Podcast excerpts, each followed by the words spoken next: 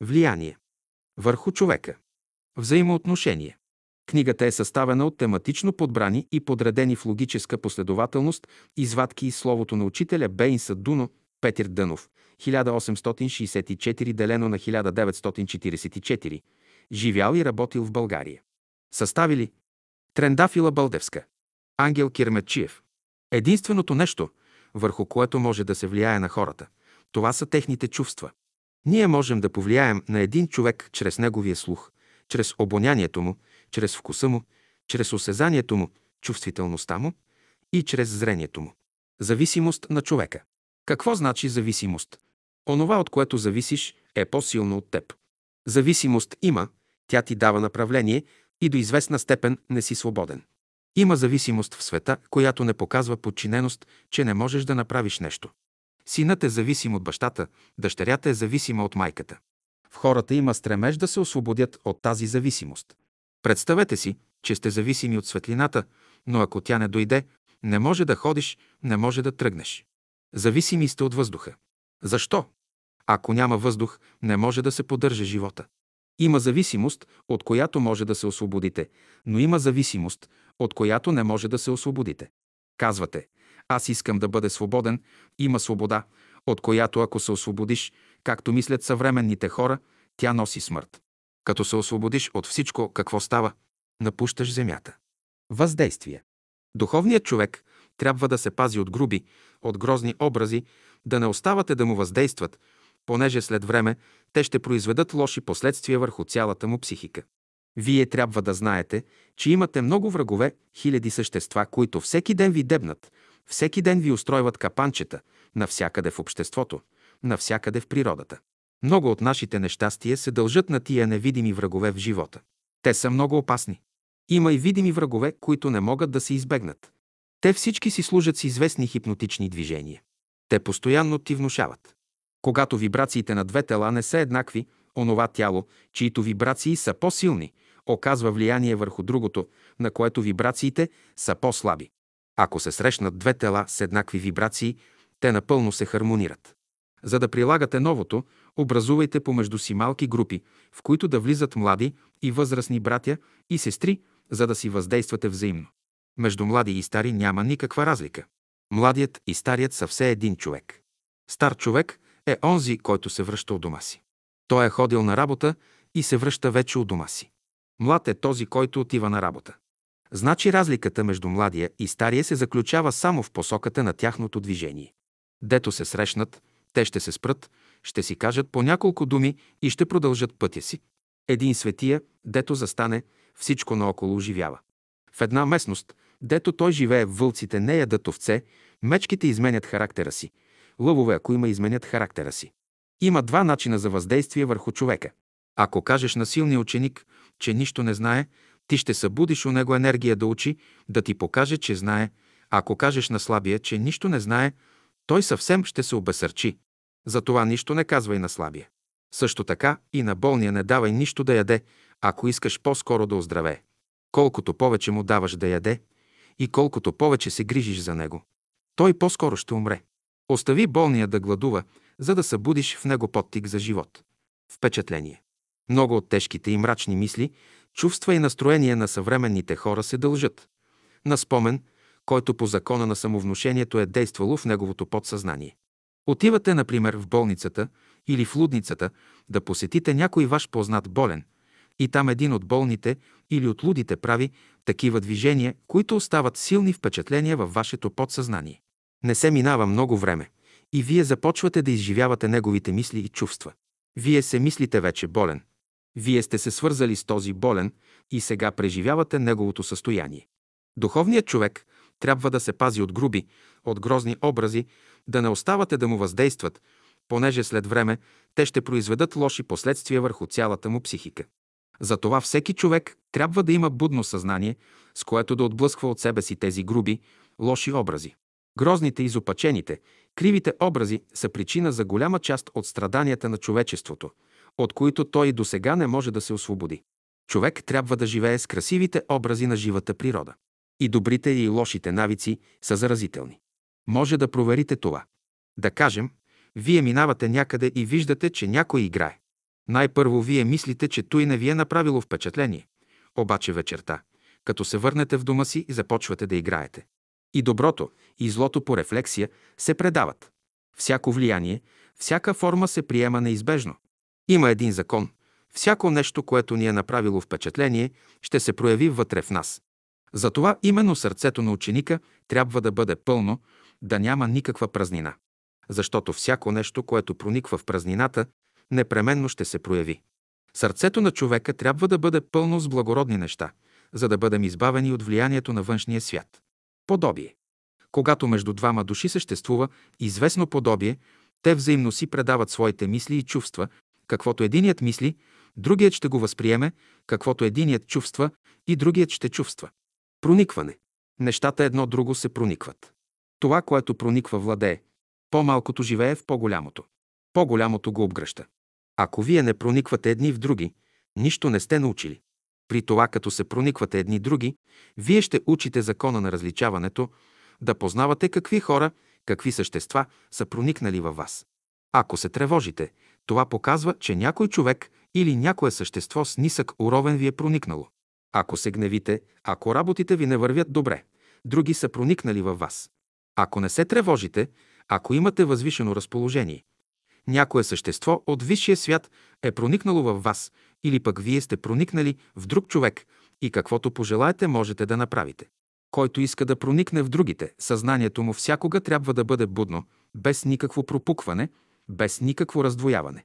Дето има единство на съзнанието, там грях не съществува. Раздвояването на съзнанието е причина за пропукването му. Много хора, като умрат, ходят инкогнито между другите, а вие питате за тях, да отидоха нашите близки. В онзи свят ли са?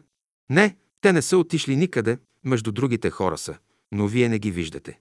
Този умрял човек е взел друга къща под наем и вие можете да се разговаряте с него, но не и господаря на къщата. Той е едно от важните знания. В едно тяло могат да живеят един, двама, прима, петима, десет и повече души. Разнообразностите, които някой път се проявяват у вас, се дължат на тия многобройни наематели във вашата къща. Някой път сте нетърпеливи, раздразнени, ще знаете, че това не сте вие, но ваши приятели, които са взели някоя част от къщата ви под найем. При сегашните условия на живота, всеки от вас има кираджии и то не един, не двама, не трима, но най-малко 10 кираджии. Плащат ли те? В духовния свят плащане няма.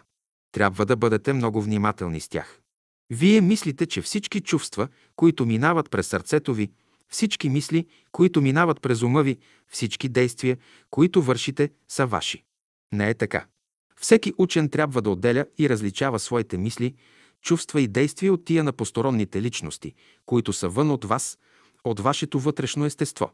Когато започнете да отделяте вашите мисли от чувствата, вие ще дойдете до вътрешното самовъзпитание. Вие ще кажете, чудно е как те и могат да ме обсебят духове. Защо не? Ти си секретар на една работа и председателят на тази работа всеки ден ти казва, я напиши този протокол, ти пишеш и преписваш. Това не те обижда. Но когато председателят те накара да изхвърлиш буклука, това те обижда. Но той ти заповядва и ти вършиш всичко, какво те кара. Ако един човек дойде отвън и те накара да направиш нещо, ти го изпълняваш. Ах, когато един дух те накара да вдигнеш една кофа, казваш, как смее той да ми заповяда. И той заповядва тъй, както живият човек, когато виждаш. Питам, колко от нашите действия, мисли и чувства са собствени наши? Чистота. Чуждите неща в организма причиняват страдания. Чуждите неща в живота също причиняват страдания. Колкото и да е малко чуждото вещество, всякога причинява неразположение, недоволство, страдание. Щом се освободиш от него, радостта иде. Една от опасните страни в човека е да вижда отрицателното в живота, в себе си и в окръжаващите. Понеже всеки човек, всяко нещо има две страни – добра и лоша, положителна и отрицателна. Той трябва едновременно да вижда и двете, да ги съпоставя, изследва, анализира, претегля и тогава да спре вниманието си на неизменното, на доброто в човека. Всеки човек има нещо добро и възвишено. Когато човек наблюдава някое отрицателно действие, той се опетнява. Речете ли да разправяте на този, на онзи за това, което сте видели, вие вече сте се опетнили. Виждаш ли, че бесят или убиват някого, не гледай на петни душата си. Помоли се за този човек и се постарай да си създадеш някакъв красив образ, някаква красива форма в ума. Създай в ума си една картина за доброто на този човек, та да му помогнат от невидимия свят, да отворят път на душата му. Влияние. Какво подразбирате под думата влияние? Отде произлиза коренът на тази дума? От думата вливам. Значи, за да влияеш някому, трябва да му влееш нещо. Говоря за влиянието, като закон, който засяга всички хора. Някой казва, аз искам да бъда независим. Аз не искам да се влияя от никого, ти благодари, че се влияеш. Ако не се влияеше, ти ще бъдеш една мъртва твар. Това значи да нямаш никакво съзнание. Тъй, щото когато някой казва, че не иска да се влияе от никого, това значи, че той не разбира живота. Ако ти не се влияеш от никого, ти няма да мязаш за патка, даже и на комар нямаше да мязаш, а даже и на някакво животно или растение. Човек се страхува от влияние, да не се повлияе от някого и от нещо. Че кой те създаде по този начин? Баща ти и майка ти не ти ли повлияха с нещо? По цели дни те носеха на ръце. Братята и сестрите не ти ли повлияха? Учителите, които те учиха, не ти ли повлияха? Цялото общество, между което се движеше, не ти ли повлия? И след всичко това ти казваш. Искам да бъда самостоятелен, да не завися от никого. Всички души са свързани помежду си по такъв начин, че образуват нещо цяло, неразривно. Хората са свързани помежду си с нещо невидимо, което оказва известно влияние върху тях. Тази е причината, дето хората съзнателно или несъзнателно си влияят. Човек излъчва особена динамическа енергия, която се отразява и върху окръжаващите. Никой не живее за себе си.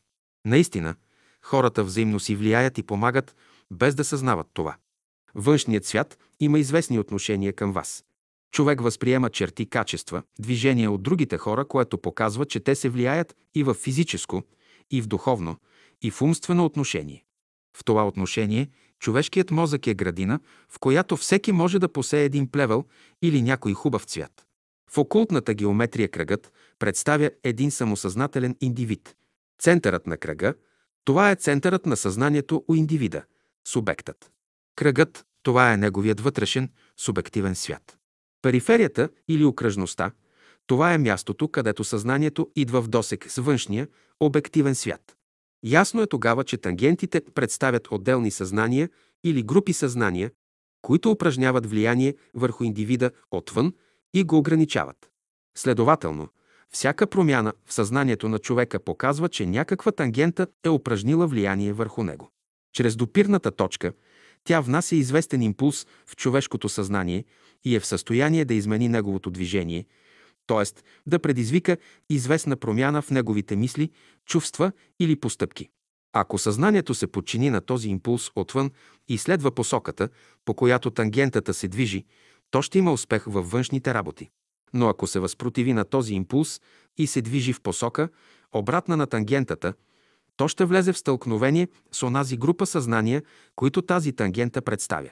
Освен тези външни влияния върху съзнанието на човека, които тангентите предизвикват, има и други. Вътрешни, субективни влияния. Едно висше съзнание, което докосва самия център на съзнанието индивида и упражнява влияние върху субективния му живот. Тогава в човека настъпват дълбоки вътрешни промени, които изхождат от самия му център и за резултат имат онова, което наричаме разширение, повдигане, просветление на съзнанието и пере.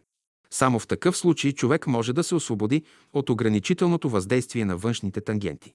Има две влияния в света. Влияние на божествените закони, което иде от възвишения свят. Влияние на земните закони и сили, като електричество, магнетизъм и други от ниш характер. Тук се отнася влиянието на нишите същества върху човека. Всяко добро разположение на духа ви показва, че сте под влиянието на същества, чието мисъл и разбиране са по-високи от вашите. Всяко неразположение и потъмняване на съзнанието показват, че се намирате под влиянието на същества с по-низък умствен и духовен живот. Без да съзнавате какви последствия ще имат връзките ви с хората, вие се свързвате с тях и като резултат на това в съзнанието ви настъпва или мрак, или светлина. Обаче, дойдете ли до връзка с Бога, в съзнанието ви се явява неприривна светлина, а в душата ви – дълбок мир. Дойде ли до връзка с ангелите, пак ще се изпълните с светли мисли и възвишени чувства. Ако пък се свържете с хора от различни краища на света, ще преживеете съответни на тях мисли и чувства. И най-после, ако изпаднете в света на животните, и те ще окажат известно влияние върху вас.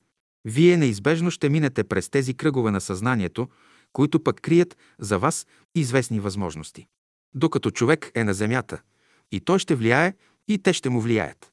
Той ще се намира под влиянието на средата и на условията на животните, на растенията и на хората.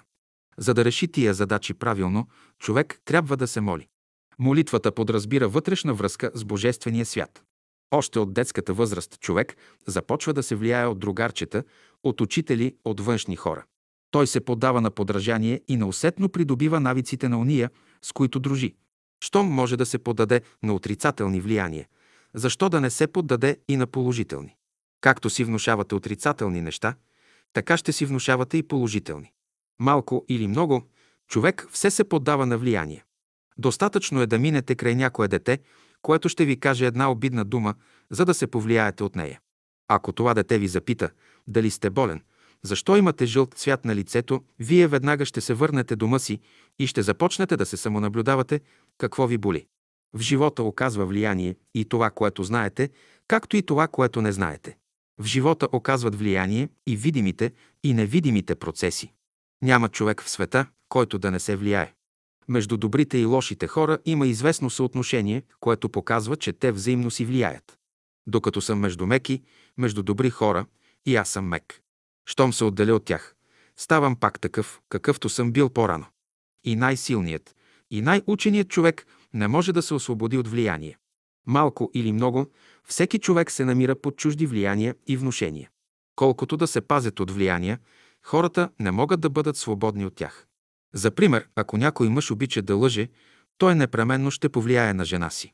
Някой път, когато се намирате в присъствието на хора, от които излиза злоба, то тези стрели на злоба предизвикват в нас известно неразположение. То е, защото те са предизвикали известни удари, които ни се отразяват във вид на болка. Като наблюдавам съзнанията на хората, както и техните мисли, виждам, че върху тях влияят ред същества, светли и тъмни. Те трябва да имат светлина, разбиране, за да се справят с тия странични влияния. Едни им влияят отляво, други – отдясно, и те не знаят кого да слушат, как да се справят. Едни от тия същества са красиви, други – грозни. Със своите добри или лоши влияния, те хвърлят отражение и върху лицето на човека, което някога е тъмно, а някога светло. Тия същества се борят в човека, защото всяко от тях иска да има надмощие върху неговия мозък. Онзи, който е чувствителен, той сам различава влиянието на тия два вида същества върху себе си. Отляво той усеща особена пихтиеста материя, която се стреми да проникне в него и го безпокои. Отдясно пък забелязва някаква приятна светлина, която му създава радост. И наистина, ако има някаква чувствителна фотография, тя би могла да фотографира тия същества. Като говоря за тия същества, не искам да се плашите, но да различавате доброто от злото. Доброто и светлината идат отгоре и отдясно, а злото и тъмнината идат отдолу и отляво. Някой казва, аз не искам да се влияя от никого. Казвам, влиянието в живота е неизбежно. Слънцето не влияе ли на Земята? Влиянието е закон. Ще влияеш и ще ти влияят. Чрез влиянието става вливане от един човек на друг. Благодарение на влиянието хората си помагат взаимно. Мнозина се плашат от влиянието, защото мислят, че ще изгубят свободата си. Не, това е криво разбиране. Истински свободен човек е онзи, който може разумно да използва влиянието на хората върху себе си. Частта не може да се извади от своето цяло. Всяка част е зависима от другите. В края на краищата частта трябва да се примири с цялото, тя не може да излезе извън него. И сега всичката борба на съвременното общество седи в това, че хората искат да излязат от цялото. Това, обаче, е невъзможно. Всяка част има известно отражение. Всеки човек трябва да се движи в рамките на това цяло. Как се изявява сегашният човек? Понеже е изложен на различни влияния, добри и лоши, често човек се изявява така, както сам не желае, благодарение на което нарушава своя вътрешен мир, както и мира на своите близки. За пример, ако дойде някой нервен човек при него, и той става нервен. Ако дойде някой добър, и той става добър. Ако времето е топло, той става разположен. Ако времето е студено, той започва да се свива. Който разбира Божиите закони, Той лесно се справя с външните условия на живота и на природата. Всички хора взаимно си влияят. Това влияние не може да се избегне. От някой влияние човек не може да се избави. Вие, като спите вечерно време, без да съзнавате, си влияете. Влияе се на слабия, а не силния. Слабият има условия да се подава на изкушения и пороци, обаче силният се справя лесно с тях. Силният разполага с много енергия. Искате ли да направите човека вярващ, част от енергията на вярата трябва да излезе от вас и да влезе в неговия съответен център.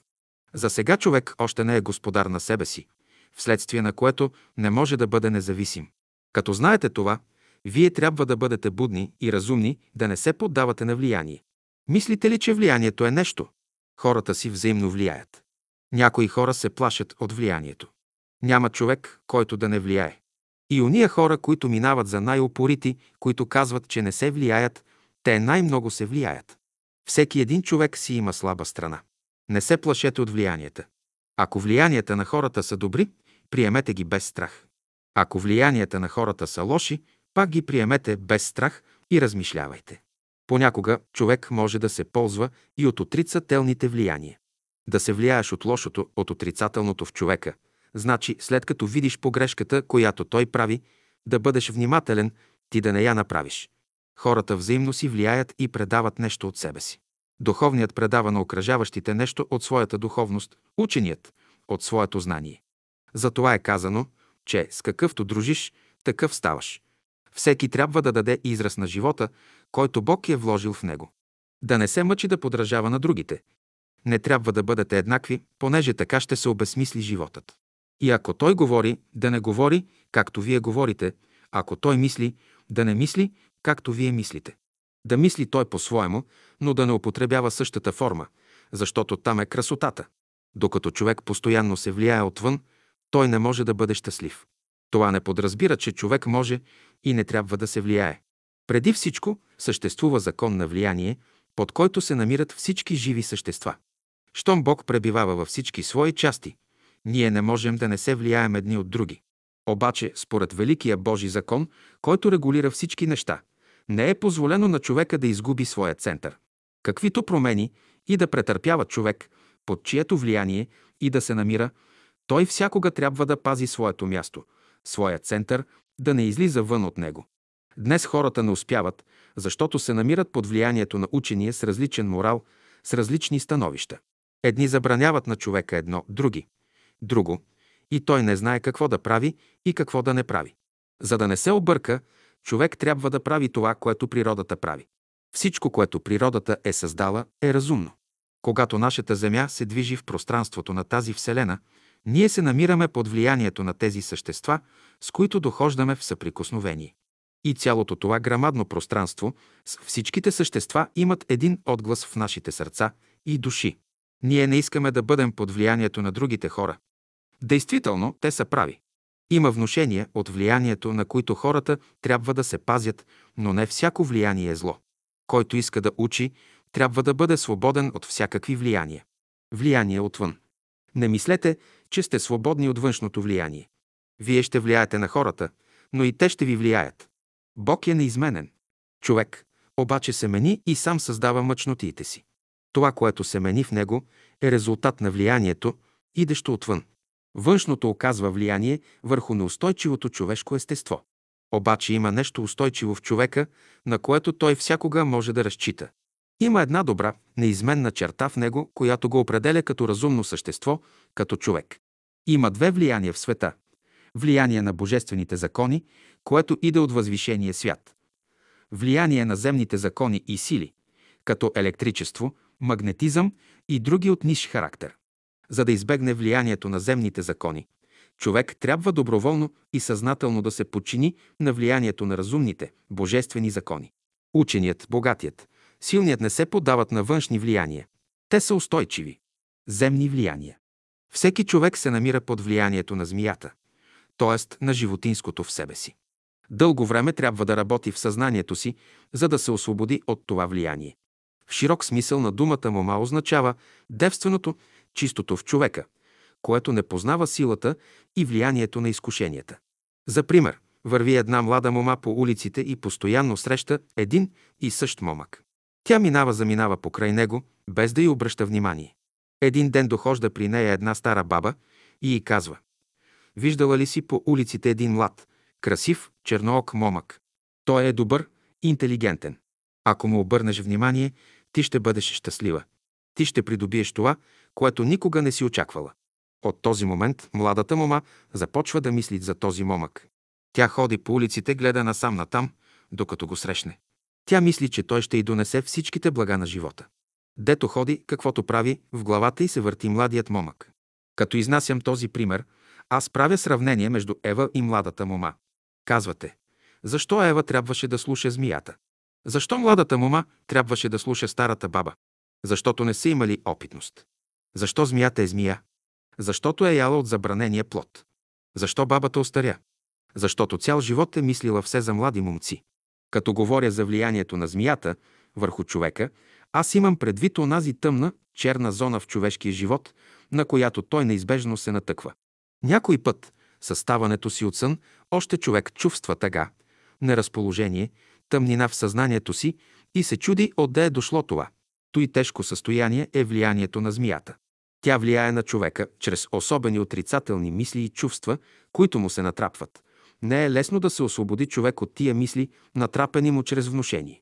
Понякога човек се моли на Бога, но веднага известни мисли му се натрапват. Защо се молиш? Какво си постигнал, като се молиш толкова години? Я ще се умориш да стоиш прав. Ако пък е студено, друг род мисли му се натрапват. Защо си станал толкова рано да мръзнеш в студената стая? Не знаеш ли, че ще се простудиш? Ако пък искаш непременно да се молиш, легни си и така се моли. И в леглото можеш да се молиш. Това са мисли внушени от змията и човек трябва да се освободи от тях, който се моли в леглото си. Той не е още от напредналите, който се страхува от студа. И той не е от напредналите, ама дали съм в правия път. Ако любиш, ти си в правия път. Ако не любиш, не си в правия път. Любовта изключва страха, противоречията, съмненията. Когато срещнете днес мъж или жена, всички носят качествата на змията. Тя постоянно се движи около хората и им нашепва. Без пари не може да се живее. Нямате ли пари, гладен ще умрете. И без знание не може. И без сила не може. Змията дава съвети на човек, но не му дава най-малката помощ за реализирането на тия неща. Тя казва, ти трябва да постигнеш тия неща с всички средства, простени и непростени. Змията е внесла животински елемент в човека. Той се отличава с неустойчив. И до днес още човек слуша съветите на змията, т.е. на животинското в себе си, от което не може да се освободи. Как може да се освободи човек от влиянието на змията? Чрез вяра и послушание към Бога. Докато се съмнява в Бога, човек всякога ще изпада в примките на змията.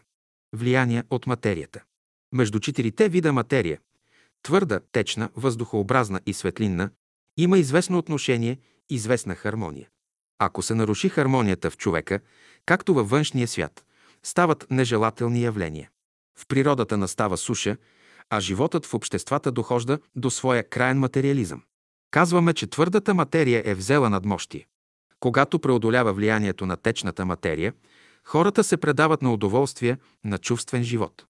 Когато преодолява въздухообразната материя, мисълта в човека взима надмощие. Едва сега светлинната материя започва да влияе върху човека, главно върху неговата мисъл. В бъдеще ще дойде влиянието на петото състояние на материята. Тогава ще дойде шестата раса на Земята. Влияние от животните.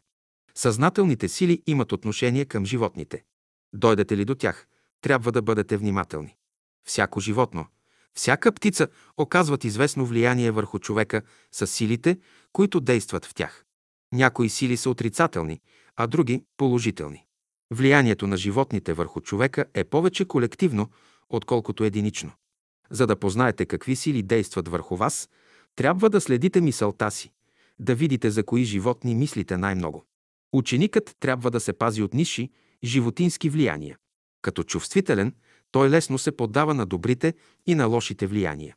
Като се разгневи някой казва, ще ми се да хвана някого, да метна едно въже на врата му, да го удуша. Отде иде това желание? От паяка. Друг някой има желание да бодне неприятеля си, да го отрови. Така постъпват скорпиона и змията. Следователно, дръжте съзнанието си будно, да не се подавате на нишите, животински влияния. Поддавате ли се на нишето, без да искате, можете да вършите престъпление. Какво ще кажете за обувките, които носите на краката си? Те са направени от кожата на животни, чието живот е отнет насилствено. Какво е вложило животното, когато са отнемали живота му?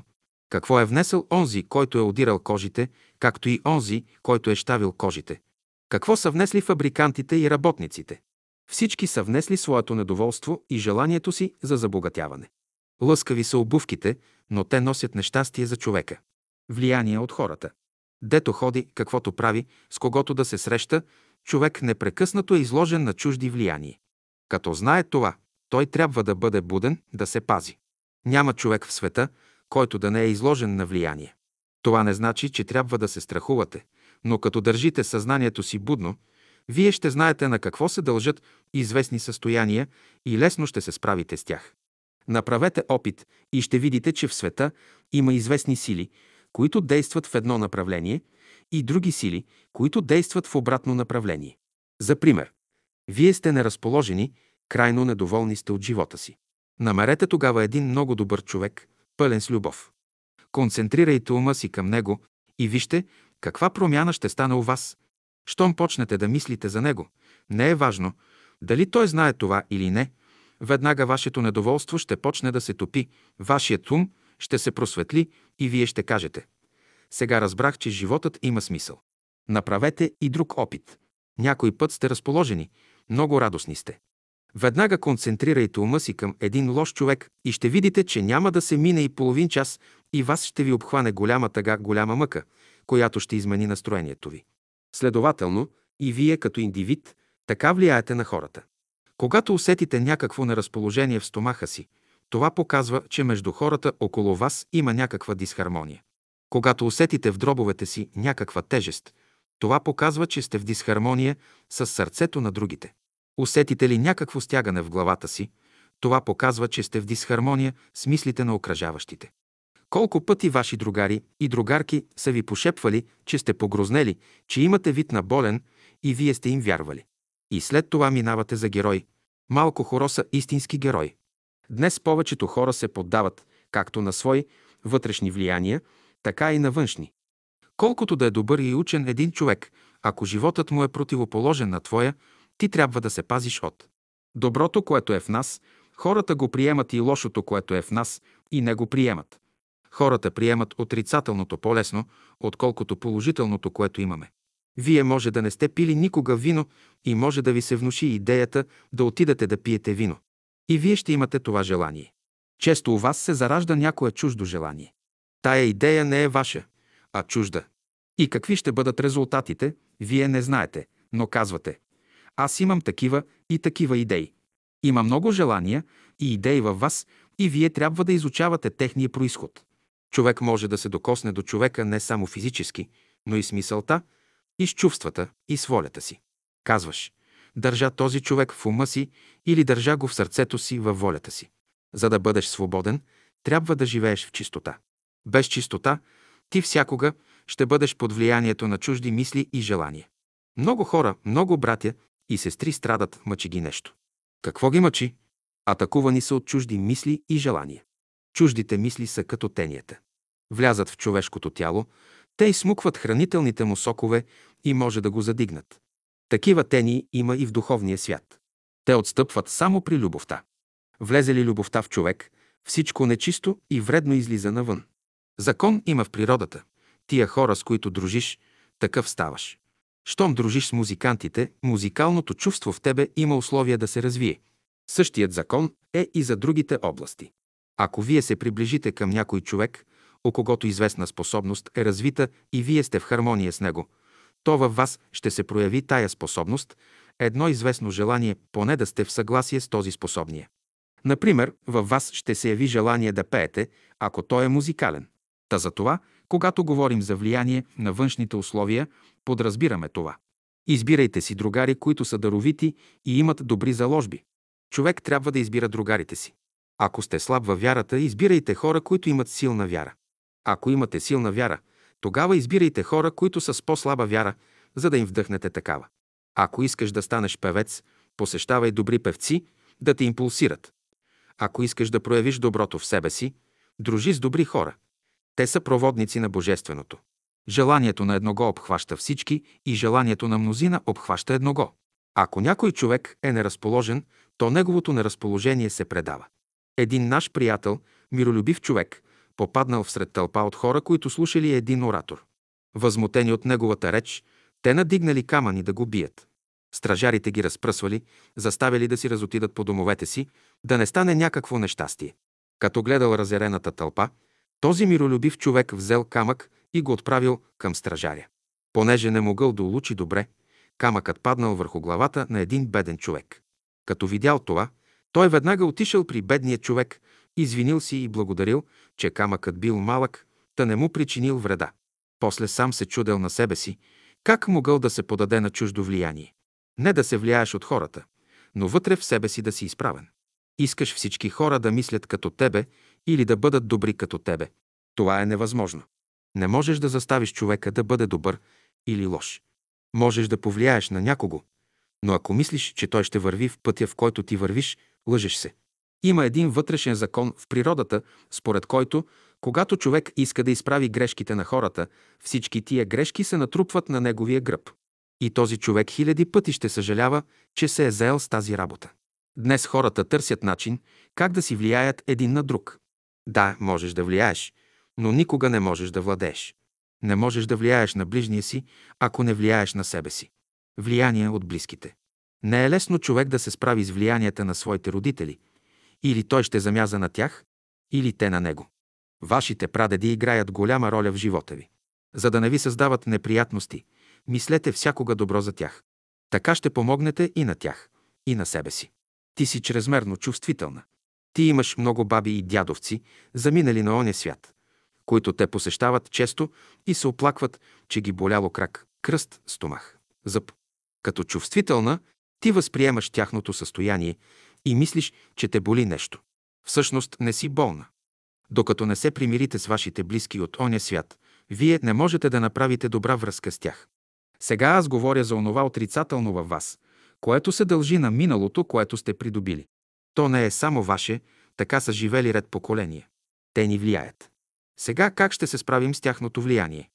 До толкова, доколкото по-дълго може да задържим една добродетел в нас да се упражнява, то ние сме господари. До толкова, доколкото можеш да изправиш един недък на миналите поколения, ти си той, което работиш. Ако не можеш да задържиш своята добродетел по-дълго време и ако не можеш да поправиш своите погрешки по-дълго, ти си слаб човек, ти не разбираш. Сега ти предстои дълго време за тебе. За да можеш да го задържиш, ти трябва да развиваш вярата си. Ако вие вървите по линията на баща си, когато вие сте заченати в отробата на майката, баща ви намислил да направи престъпление и не го е направил, вие ще го направите. Ако бащата е намислил да направи нещо добро и не го е направил, като се родиш, ти ще направиш доброто. Тъй, щото като дойдеш в живота, каквото е намислил баща ти, майка ти, като направиш това, което те са мислили, тогава ще вършиш онова, което ти мислиш. Виждате как сте в зависимост. За това се говори да имаме добри майки и бащи, за да ни улеснят. Влияние от работници. Има хора, които като градят къща, оставят в нея най-лоши мисли и чувства, затова всички, които живеят в нея, умират. Учител или свещеник, който има такива лоши мисли, не бих го допуснал в къщата си и не бих му позволил да чете молитви. Влияние от търговци. Когато влезеш в някой магазин, ще купиш от него нещо само ако ти се харесва търговецът. Натрапено влияние. Носите дрехи, които ви са натрапени. Ти имаш някаква идея за дадено облекло, как да се обличаш, но като отидеш при дрехаря, той започва да те убеждава и ти взимаш друга дреха. После съжаляваш, че си я купил. И в религиозно отношение е същото. Ти вярваш в нещо, имаш известно убеждение, но някой успее да те разколебае, да те убеди в противното и ти възприемаш нещо чуждо. После се чудиш, защо вътре в тебе нещо куца. Влияние чрез погледа. Мощно нещо е човешкият поглед. Хората със своите погледи си влияят благотворно. Ти си отчаян, неразположен. Мине край тебе едно дете или стар човек и те погледне. Чрез погледа си той иска да ти каже. Не се отчаивай, върви напред. Добър е Господ, ще ти помогне. Влияние от вещи. Човек трябва да внася своите чисти мисли в производството на храната, както и в цялото производство. Какви мисли внасят съвременните хора в производството и в индустрията?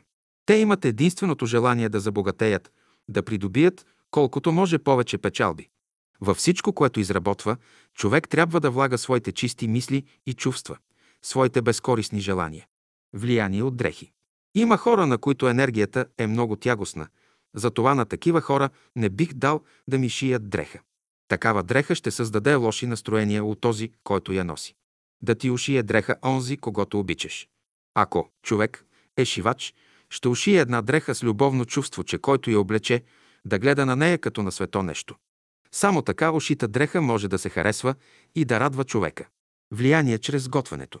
Никога не поставяйте нервен, сух човек да ви готви, а поставете за тази работа пълен, здрав, весел човек. Влияние от кръв. Ако на някоя нива е убито животно или човек, кръвта прониква в житото. И като ядат от това жито децата на земеделеца, като по-нежни, заболяват. Не може животинската или човешката кръв, пролята насилствено, да не донесе лоши последствия за човека. Това е строг, неумолим закон в природата. Влияние от книги. Каквато книга и да прочетете, каквото и да направите, рано или късно, то ще остави своето влияние върху човека. Влияние от наука. Всяка наука оказва известно влияние върху мозъка и способностите на човека. Всяка наука упражнява известно влияние и върху чувствата на човека. Влияние от планетите. И когато сте будни, и когато спите, цялата природа работи върху вас. Законът на развитието поставя човека в хармония с влиянията на Слънчевата система. Човек е изложен на влиянието на планетите. Наистина, върху всеки човек влияят известни планети, като му оказват благоприятно или неблагоприятно въздействие. Изучавайте характера на човека с цел да откривате влиянието на едни или други планети върху него. В духовно отношение невидимите врагове на човека, които го разрушават, наричаме лоши аспекти. Астрологически, лошите аспекти на планетите, под чието влияние може да попадне човек, показват, че той е влязал в област населена с негови неприятели, които го дебнат, за да го оберат да вземат нещо от него. Чрез космите си човек може да възприема трептенията на Слънцето, на Луната, на Марс, на Венера, на Юпитер и да влиза в съобщение с тях. Всяка планета оказва по-голямо или по-малко влияние върху вас. Астролозите взимат под внимание само планетите, а при това всички звезди, които съществуват, оказват голямо влияние върху човека. Вие сте един фокус, дето всички тия течения от целия космос се събират във вас. И ако ви погледне някой ясновидец, ще види много кръгове около вас. Това са различни влияния, различни течения. И вие мязате на мушица, омотана от главата до петите в паяжина с хиляди нишки. Така сте опасани и вие от много кръгове на разни планети. И това са все влияния, които дават подтик на вашите чувства и действия. Вие трябва да пазите всичките тия идеи. Ако някой път скъсате една от тия нишки, ще дойдат същества, които ще ви спрат в еволюцията. И вие не ще можете да се развивате, докато не дойдат други същества да съединят скъсаната нишка. Тъй че, щом някой човек скъса една от тия нишки, той се спира в своето развитие, спира се и цялата раса. Всичко около него е в застой. Всички планети представляват една разумна система. Те са образувани от разумни същества. Затова тези течения са под строгия контрол на тези същества и чрез тях те влияят на хората през пространството. Вие трябва да изучавате влиянието на планетите върху човека като принципи, за да се ползвате от благотворното им въздействие. Човек трябва да бъде разумен, да се ползва от доброто им влияние. Ако аз бих желал да ви предам повече интелигентност, ще избера срядата като ден на събрание в школата. Ако искам да ви предам повече благородни качества, ще избера четвъртъка. Ако искам да се усили любовта в школата, ще избера петъка. Ако искам да се развие трезвата мисъл в учениците, ще избера съботата. Ако искам да се развие тяхното въображение, ще избера понеделника. Ако искам да се развие в тях воинствен характер, вторника. Ако искам да се индивидуализират, неделята. Ще си турите за задача да се хармонирате астрологически. Всеки за себе си трябва да знае от кои планети се влияе повече. Всеки от вас трябва да знае приблизително под какво влияние спада. Ще се съобразявате с онзи велик закон на космоса, който действа хармонично във всички направления. Влияние от природата. Какво се разбира под природа? Сбор от съзнанията на същества от човешки род, Под човешки род разбираме същества, които населяват всички слънчеви системи. Разумните същества участват във всички прояви на живота. Природата е тяло на Бога, проявление на Бога. Когато нашата мисъл не е правилна и е вредна за самите нас, тогава природата ни въздейства. Но всякога законите на природата ни съдействат да се прояви мисълта ни, т.е. те ни заставят да мислим. И в той отношение тия закони изискват от всинца ни да бъдем смели и решителни. Законите на природата не търпят нашите двумения и колебания. Природата, която е жива, има предвид вашето добро. Тя ни съдейства, постоянно ни помага.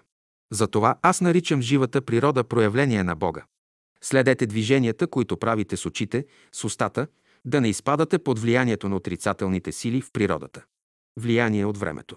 Когато ни сполетяват нещастия и страдания, това показва, че ние сме предприели една работа в най-неблагоприятно време. Тръгваш за планината през зимата, в снежно време, когато върхът е заледен. Всяка стъпка е рискована. Всеки момент можеш да се хлъзнеш и да пострадаш, да счупиш ръката или крака. Ето да е грешката. Не си избрал благоприятно време за това. Сутринните часове са най-добри за умствен труд, обедните – за физически труд, т.е. за ядене, а вечерните – за почивка. Мнозина се оплакват, че са неразположени, болни, нещастни, без да подозират, че неразположенията им се дължат на промяната на времето. Не се влияйте от вятъра, от влагата, от мислите на хората. Влияйте се от Божието добро, което е във вашето сърце. Влияйте се от Божествената светлина, която е в вашия ум. Влияйте се от Божествената сила, която е във вашия дух. Много барометри има в човека. Човешкият нос представя едновременно барометър и хигрометър. Коляното е един добър барометър на човека. При най-малката промяна на времето човек чувства в коляното си или вставите някъде известна болка. Тази болка определя, че ще вали дъжд, сняг, град. Щом времето започне да се подобрява и болката престава. Тъй, щото дали ви боли гърло, крак, ръка или друго нещо, ще знаете, че вашият барометър се обажда. По този начин вие можете да станете пророк, да предсказвате времето. Ако ви боли гърлото, времето ще се развали по един начин. Ако ви боли крак, по друг начин и така нататък. Ако нямате никаква болка, т.е. нямате никакъв барометър, това място под лъжичката ще играе роля на барометър. Друг път човек става от сън, вижда времето ясно, светло, а под лъжичката се чувства някаква тежест. Той пита, защо му е мъчно. След няколко часа времето се разваля. След това неразположението изчезва. Забелязано е, че между промените на времето и човешките чувства има известно съотношение. Почти 99% от настроенията на хората се дължат на промяната на времето. Какъвто вятър вее, така и човек мисли. Някой е песимистически настроен. Защо? Времето му действа така. Друг е настроен оптимистически, пак в зависимост от времето. Ще възразите, че много от настроенията ви нямат нищо общо с времето. Възможно е, но как ще си обясните неприятното разположение, предизвикано от празната кесия? Как ще си обясните неприятността и неразположението, което изпитвате от глада? Много естествено, четири деня вали дъжд, никой не ви вика на работа. Като не работите, кесията ви е празна, а празната кесия не радва човека. Кесията ви е празна, стомахът ви е празен. На кого ще се сърдите? На времето. Вън вали дъжд, хваща голям студ или голяма горещина. Развиват се различни болести, а всичко това влияе на кесията, на стомаха и на разположението на човека. И тъй 99% от мъчнотиите се дължат на времето. Обаче времето се определя от миналото, от настоящето и от бъдещето. И тогава за по-ясно казваме, 99% се дължат на миналото, а само 1% на настоящето. Това, което сега изживяваме, е само 1%. Има 1% от мъчнотиите, които са задача на сегашния живот, тях трябва да разрешавате правилно. Влияние от мислите. Мислите на света изпълват въздуха и ако човек не е буден, ще навлязат в него, ще го превземат и тогава той ще почне да мисли, както светът мисли. Всички лоши мисли в живота ви не са ваши, но и добрите мисли не са ваши. Питам ви, всички уния дървета, които растат в Борисовата градина, или по планините, или в Америка, или къде и да е другаде, ние ли създадохме? Не, тия дървета са плод на мисълта на други същества, които са живели преди нас.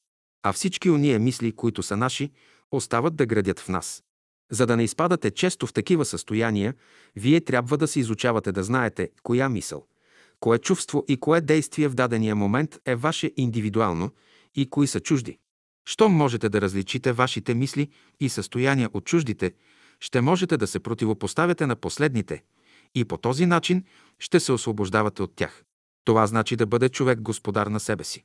Човек е пълен с хиляди мисли и желания, които не са негови. Без да ги отваряш и прочиташ, ти ги отпращай от себе си.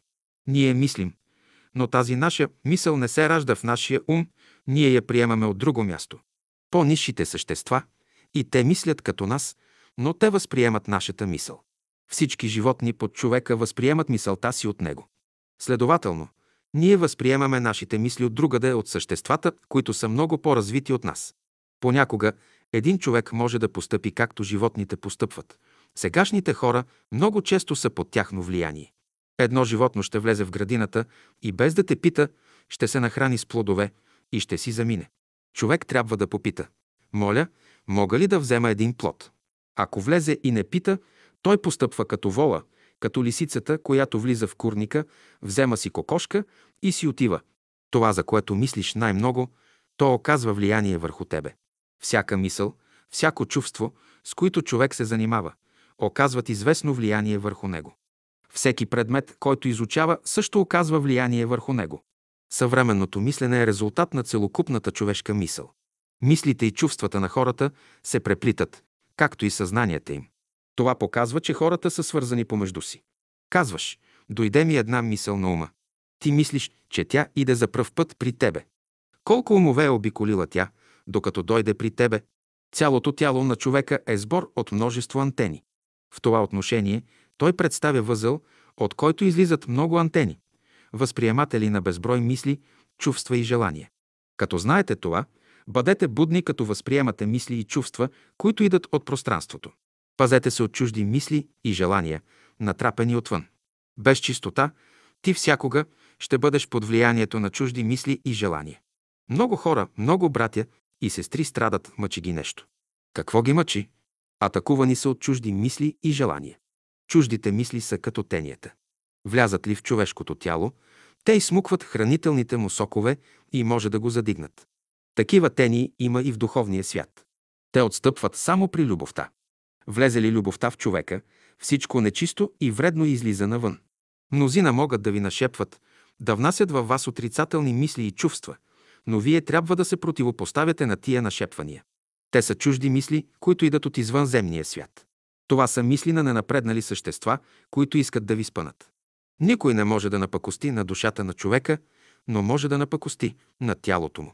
Тази пакост се предизвиква от влиянието, което хората си оказват един на друг, чрез своите мисли, чувства и чрез своята воля. Всеки човек трябва да изследва своите мисли и желания, дали са от божествен или човешки происход. Ако са от божествен происход, те са внесли сила и мощ в човека. Често окръжаващите ви нахвърлят отрицателни мисли, което се дължи на изостанали същества от невидимия свят. Те съзнателно искат да спъват хората. Някой път ви дойде една мисъл. Тежко ви е. Но тази мисъл не е ваша. Вие сте чувствителни и като тъй долавяте тъгата на някое малко същество някъде в Нью Йорк, което в даден момент не е изпълнило своя дълг, не е изпълнило волята Божия, този велик Божий закон. Друг път изпитвате радост. Защо? Защото другаде някъде по света някое малко същество е изпълнило своя дълг както трябва. Смисълта си и лошият, и добрият човек отдалеч могат да влияят на хората.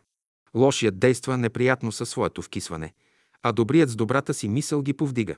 Има мисли, които се забиват като игли. Те идат някъде от пространството. Като се движите между хората, трябва да взимате предпазителни мерки. С броня да се обличате. Ако имате някой противник, който ви мрази, неговата мисъл спрямо вас е много силна. Той може да ви направи негативен и вие ще заболеете. Законът е следният. Ако вие заболеете, той заболяване ще се върне върху него, ще има обратно движение. Пазете се от дребнави хора, от дребнави мисли и чувства, да не изпадате под тяхното влияние. Светът е пълен със същества, изостанали в своето развитие, които влияят на човека.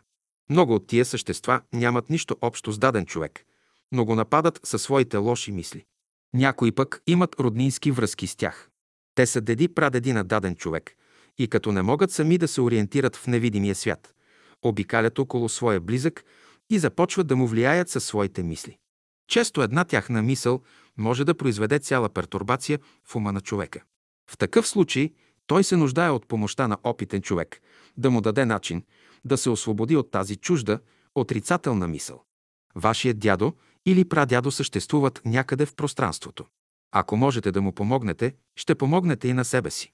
Ако не можете да му помогнете, ще го посъветвате да си отиде, да потърси друг някой, който ще му помогне.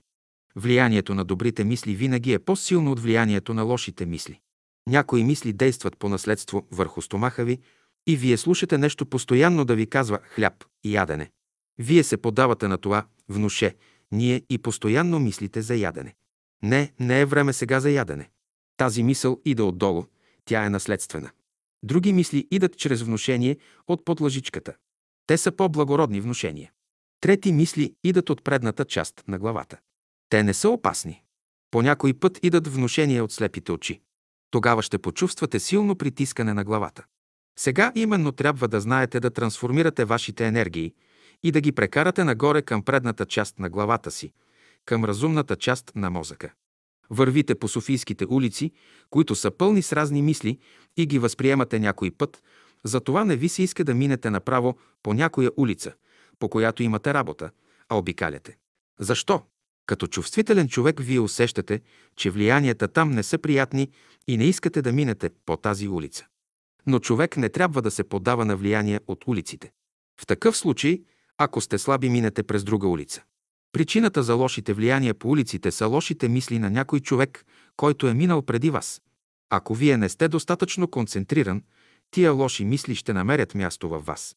Понеже тялото на човека не е достатъчно устойчиво, то като дойде някакво влияние отвън, което нарушава това движение в човека, той изгубва равновесие и пада. Направете следния опит. Когато вървите из пътя, помислете си за някое лице, което седи по-долу от вас, което е в дисхармония с вас, ще забележите, че веднага ще загубите равновесието си и ще паднете или наляво, или надясно, или напред, или назад. Тази дисхармонична мисъл, която ще се яви в ума ви, ще предизвика спиране на етерното движение във вас. И всякога, когато падате на земята, причината за това е, че мисълта за някое друго лице заема първо място в съзнанието ви. Вие падате още и по причина на това, че някоя дисхармонична мисъл е дошла от друго лице във вашето съзнание, подсъзнание или самосъзнание. Ако той лице, което е предизвикало вашето падане, е с отрицателен характер, вие ще паднете на лицето си. Ако неговите енергии са положителни, вие ще паднете на гърба си. Когато пък помислите за някое лице и не паднете, значи това лице е в хармония с вас. Изобщо ще знаете, че когато пътувате по високи места, ще трябва да се пазите да мислите за слабостите на някой човек, а ще мислите само за възвишени и благородни неща. Ако човек се занимава с противоположни мисли, които нямат нищо общо с неговото развитие, той може да си пукне главата по Софийските улици.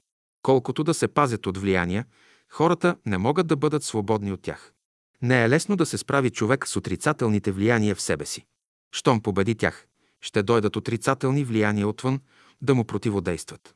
Тък му намислиш да направиш нещо, да свършиш една добра работа и то след известно колебание в себе си, веднага окръжаващите ще дойдат при тебе и ще почнат да те разобеждават да не правиш това или защото си слаб още, или че тази работа не е за тебе и така нататък. Щом си победил вътрешните противоречия, ти трябва да победиш и външните. Ако човек не мисли, и най-слабото същество може да му причини пакост. Умът ти трябва да бъде заед с положителни мисли. Не ти върви работата. Дръж в ума си поне една мисъл за доброто и работата ще се уреди. Считай, че всичко, което става, е за добро. Влияние от възвишения свят. Влияние от Бог. Човек се намира под влиянието на Бога. Бог се явява като вътрешно влияние в човека. Не се плашете от влиянието на хората. Защо? Защото само Божественото в човека е в сила да влияе. Здравият, разумният човек трябва да използва това влияние, а не да се пази от него. Няма по-страшно нещо за хората от това да престане Божественото да им влияе. Опасно е положението на дъщерята, когато майката престане да й влияе. Опасно е положението на сина, когато бащата престане да му влияе. Опасно е положението на всеки човек, когато приятелят му престане да му влияе. Радвайте се, докато сте под влиянието на моята свещ. Какво лошо има в това, когато вие сте всред гората в тъмна, мрачна нощ и аз ви светна с моята свещ? Лошо ли е влиянието на моята свещ в този момент? Какво ще бъде вашето положение, ако в тази тъмна нощ аз изгася свеща си, за да не ви влияе? Не, спасително нещо е влиянието на хората. Всяко влияние представя запалена свещица. Вие трябва да схващате влиянието като разумен процес в природата и правилно да го използвате. Влияние от невидимия свят. Като наблюдават разположението и състоянието на човека, висшите същества заключават дали сам човек свири на своето пияно, на струните на своя мозък или се е оставил на други същества, те да разполагат с него. Никой в света не е свободен. Човек се намира под влиянието не само на видимите същества, но и под влиянието на невидимите, на извънземните същества, които дебнат човека и му казват «Ще ми помогнеш». Аз имам нужда от помощ. Като наблюдавам съзнанията на хората, както и техните мисли, виждам, че върху тях влияят разни същества, светли и тъмни. Те трябва да имат светлина, разбиране, за да се справят с тия странични влияния. Едни им влияят отляво, други – отдясно, и те не знаят кого да слушат, как да се справят. Едни от тия същества са красиви, други – грозни. Със своите добри и лоши влияния те хвърлят отражение и върху лицето на човека, което някога е тъмно, а някога светло. Тия същества се борят в човека, защото всяко от тях иска да има надмощие върху неговия мозък.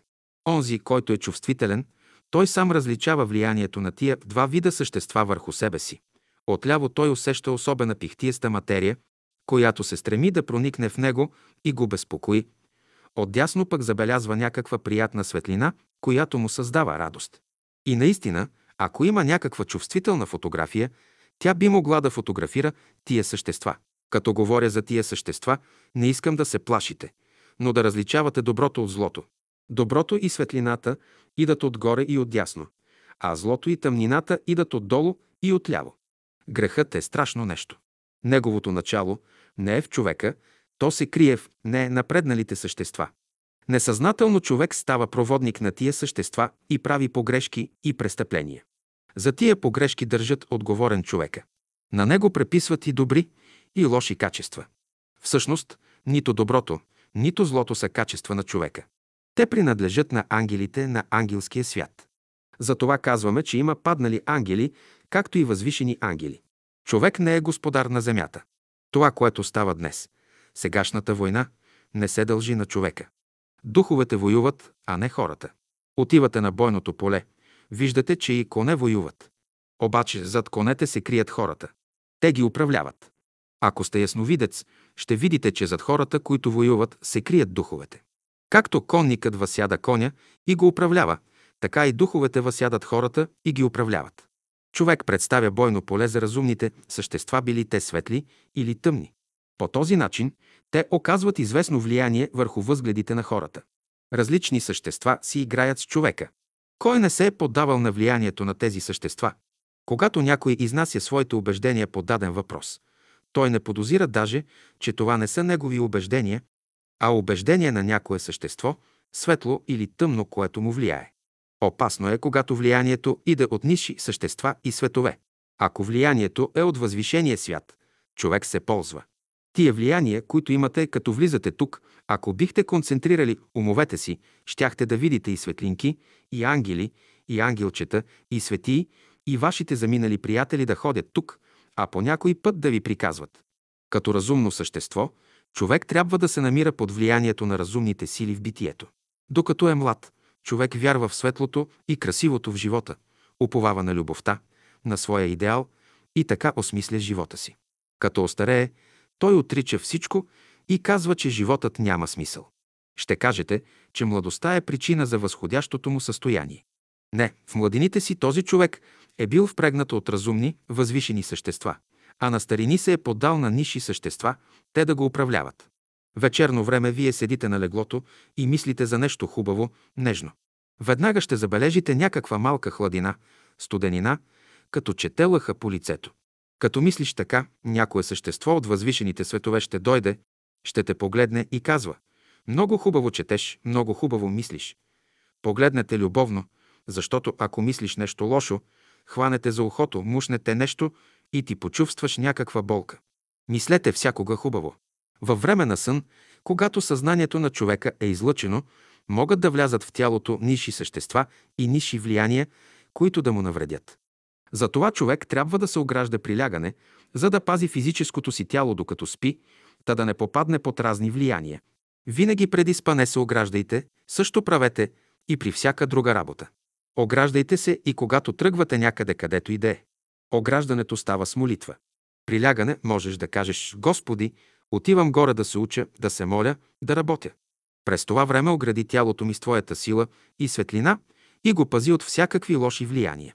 Ограждането става и като очертаеш мислено светли кръгове около себе си и в същото време изговаряш следните три формули. Едно търсете първом Царството Божие и правдата Негова и всичко друго ще ви се приложи. Две Господ толкова възлюби света, че даде си на своего еднороднаго, за да не погине никой, който вярва в Него, но да има живот вечен. Три това е живот вечен. Да позная Тебе, едина го, истина го Бога и Христа, когато си изпратил. И денем, когато дремеш, пак излизаш вън от тялото си. Коя е причината за крайностите, в които човек изпада? Връзката му с два различни свята. Докато не познава и двата свята и не различава проявите им, човек всякога се натъква на различни влияния. Както не е все едно, дали химикът получава вода или някое експлозивно вещество. Така не е все едно с кой свят ще се свърже човек – с възвишения или с низшия. В невидимия свят има повече души, които вие не взимате предвид. Черните брати следват пътя на черното слънце. Те имат груби вибрации, а белите – нежни, меки.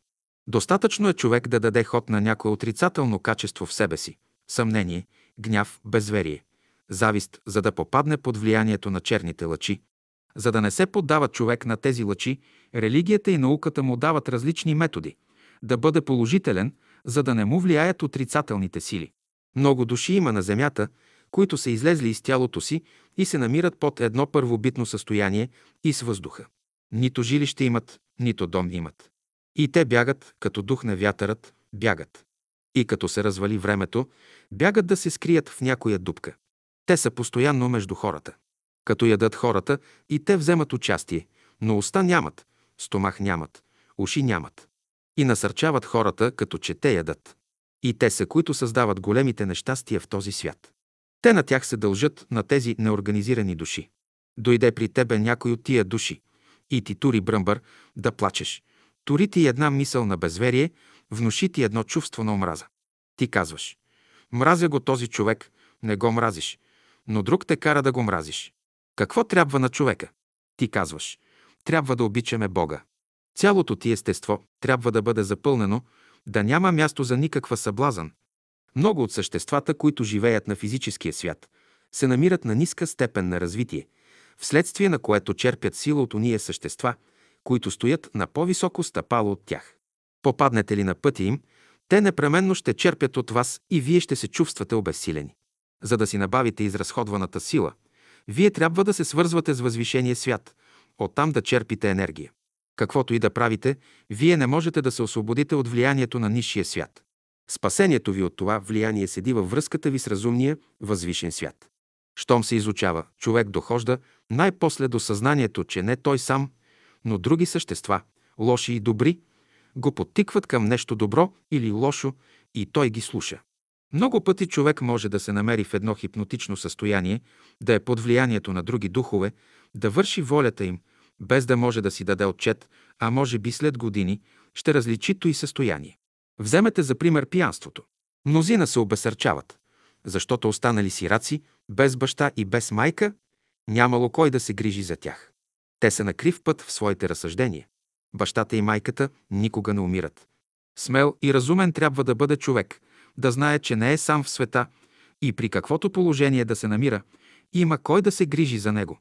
Защо хората се страхуват от онези, които са си заминали? Да се страхуват от мечка, тигър, лъв или боа естествено, но защо се страхуват от баща си, от майка си? Кои са причините? Тук има вътрешно неразбиране. Ние мислим, че онези, които са умрели, са се изменили, че тяхното отношение към нас вече е друго. Но това е самозаблуждение. Баща ти, който е преминал в по-високо състояние на живота, мисли интензивно за теб и ти желая 10 пъти повече добро, отколкото когато е бил на земята.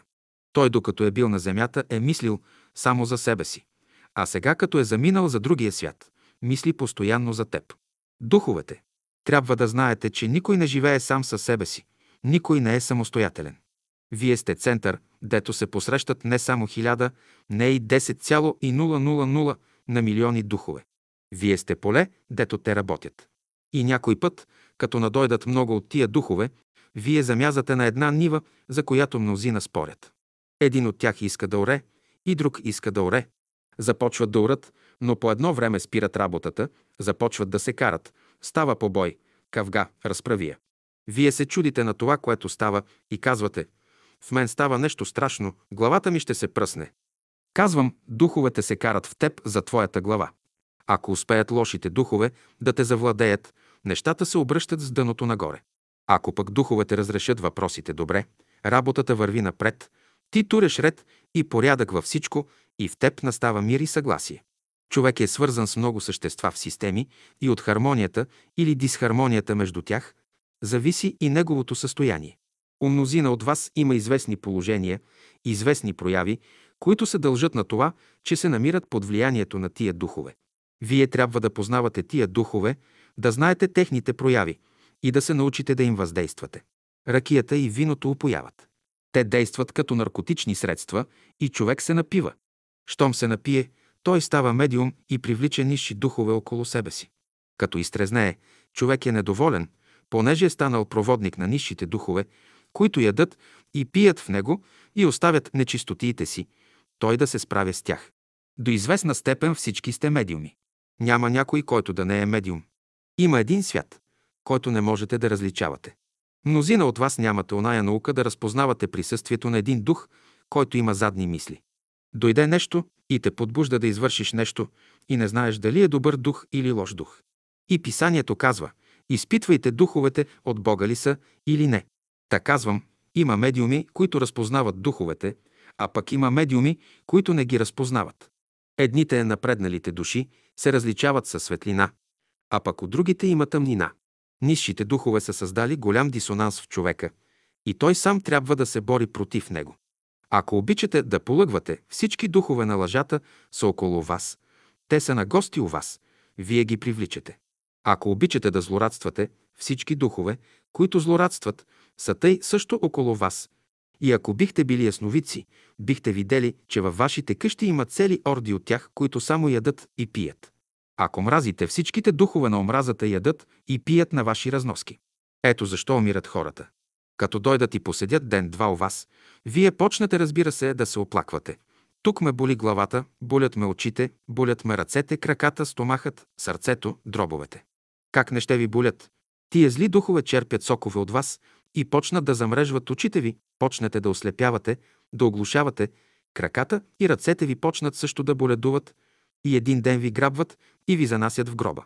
Отде дойдоха нечистите духове, които се загнездиха в човешкото тяло. Коя е причината за страданията, за мъченията, които преживяваме? Те се дължат на съществата от астралния свят, изостанали в своята еволюция. Като влезе едно от тия същества във вас, хвана управлението в ръцете си и цял ден ви измъчва. Като не знаете как да се справите с това същество, вие охкате, пъшкате, казвате. Не зная защо днес ми е толкова мъчно. Едно от тия същества е влязло във вас през устата ви. Затова и в писанието е казано Господи, постави страш на устата ми. Значи тия стари господари влизат през устата на човека. Когато скърби, човек се свързва с същества, които седят по-низко от него. Техните вибрации, техните състояния са дисхармонични и не отговарят на неговите. Тази е причината, задето в скръпта си човек чувства понижение на състоянието си. Много пъти вие се намирате в едно ужасно вътрешно състояние. Не можете да се поберете в кожата си. Хората ви стават противни и криви, измъчвате се. Виждате само злото в хората. Цели легиони са влезли в тебе и са обърнали всичко с главата надолу.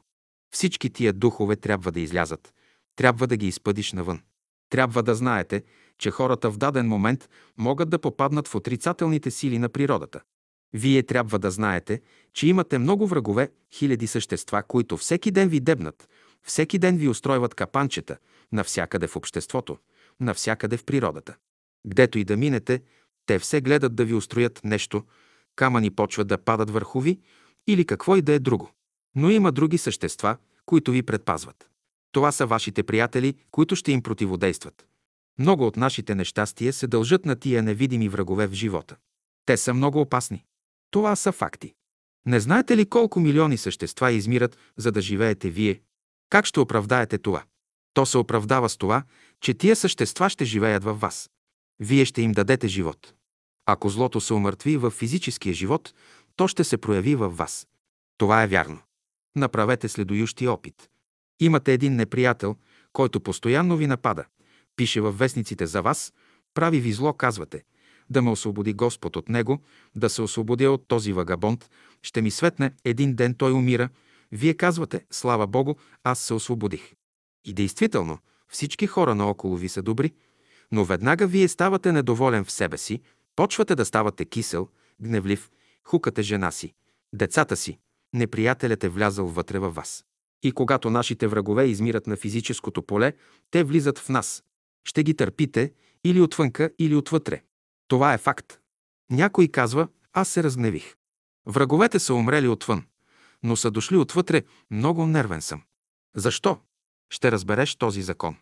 Някой убил един човек, после убил втори, трети, четвърти, седем, сто души убил. Ти си взел живота на тия сто души хора. Защо страдаш сега? Тия сто души, които си убил, те са влезли вътре в тебе. Искат да работят вътре в тебе. Те разпъват и ти ще кажеш, защо убих този човек? Те разпъват.